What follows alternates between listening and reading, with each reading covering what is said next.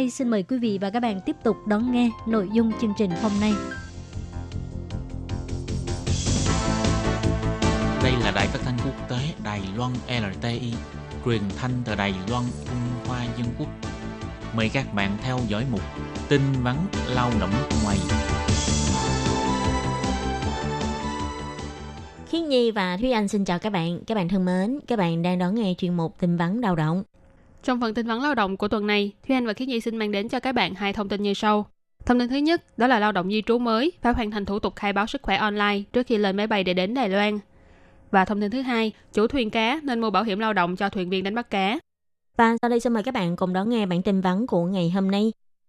Để phối hợp với yêu cầu của Trung tâm Chỉ đạo Phòng chống dịch bệnh Trung ương, để nhanh tốc độ làm thủ tục nhập cảnh của du khách và phối hợp với các biện pháp phòng dịch trong khu dân cư, Bộ Lao động bày tỏ, lao động di trú mới đến Đài Loan làm các công việc như sản xuất, thuyền viên đánh cá, vân vân.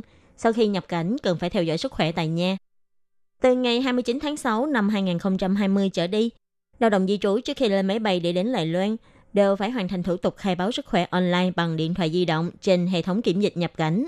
Theo thống kê, hiện nay có khoảng 400 lao động di trú làm việc trong các ngành sản xuất, thuyền viên vân vân đều đang phải theo dõi sức khỏe tại nhà. Ngày 24 tháng 6, Trung tâm Chỉ đạo Phòng chống dịch bệnh Trung ương đã có thông báo, bắt đầu từ ngày 29 tháng 6 trở đi, tất cả người nước ngoài trước khi check-in tại quầy phục vụ của hãng hàng không hoặc trước khi lên máy bay xuất phát từ nước sở tại của mình đều phải lên ứng dụng hệ thống kiểm dịch nhập cảnh để hoàn thành thủ tục khai báo sức khỏe online, để nhanh tốc độ làm thủ tục thông quan nhập cảnh, cũng như phối hợp thực hiện biện pháp phòng dịch khu dân cư sau khi nhập cảnh của du khách. Bộ Lao động nói rõ, để phối hợp với công tác phòng dịch khi nhập cảnh tại Đài Loan, nhờ các công ty môi giới Đài Loan thông báo lại với công ty môi giới nước ngoài. Đối với các lao động di trú, cần phải tiến hành kiểm dịch tại nhà sau khi nhập cảnh Đài Loan. Theo quy định hiện hành, tức là các lao động di trú mới nhập cảnh Đài Loan, làm việc trong ngành sản xuất chế tạo, thuyền viên vân vân. Công ty môi giới phải hỗ trợ để cho các lao động di trú điền các thông tin cơ bản trên hệ thống kiểm dịch nhập cảnh, đã từng đi đến những nơi nào, bản cam kết sức khỏe, địa chỉ để kiểm dịch tại nhà khi đến Đài Loan và số điện thoại tại Đài Loan vân vân. Bộ Lao động chỉ ra, nếu các bạn lao động di trú làm việc trong các ngành sản xuất, thuyền viên vân vân, do mới đến Đài Loan chưa có số điện thoại di động, thì người lao động đó phải điền số điện thoại tại quê nhà. Lúc nhập cảnh phải mở chức năng chuyển vùng quốc tế. Có như vậy mới có thể nhận được chứng nhận sức khỏe do hệ thống kiểm dịch nhập cảnh gửi đến. Ngoài ra, để các đơn vị liên quan có thể làm tốt công tác quan tâm chăm sóc cho người theo dõi sức khỏe tại nhà. Theo quy định, các lao động di trú mới đến này phải đăng ký số điện thoại tại Đài Loan. Bộ Lao động bày tỏ, những lao động mới đến này khi nhập cảnh Đài Loan nên đến quầy phục vụ của đại lý viễn thông ngay tại trong khu vực quản lý của sân bay để đăng ký số điện thoại Đài Loan ngay tại quầy. Và sau đây là thông tin thứ hai. Tháng 10 năm 2019, cầu Nam Phương Áo nối hai bờ eo biển tại huyện Nghi Lan đã bị sập và không may gây thiệt mạng cho một số lao động di trú làm việc trên thuyền đánh bắt cá.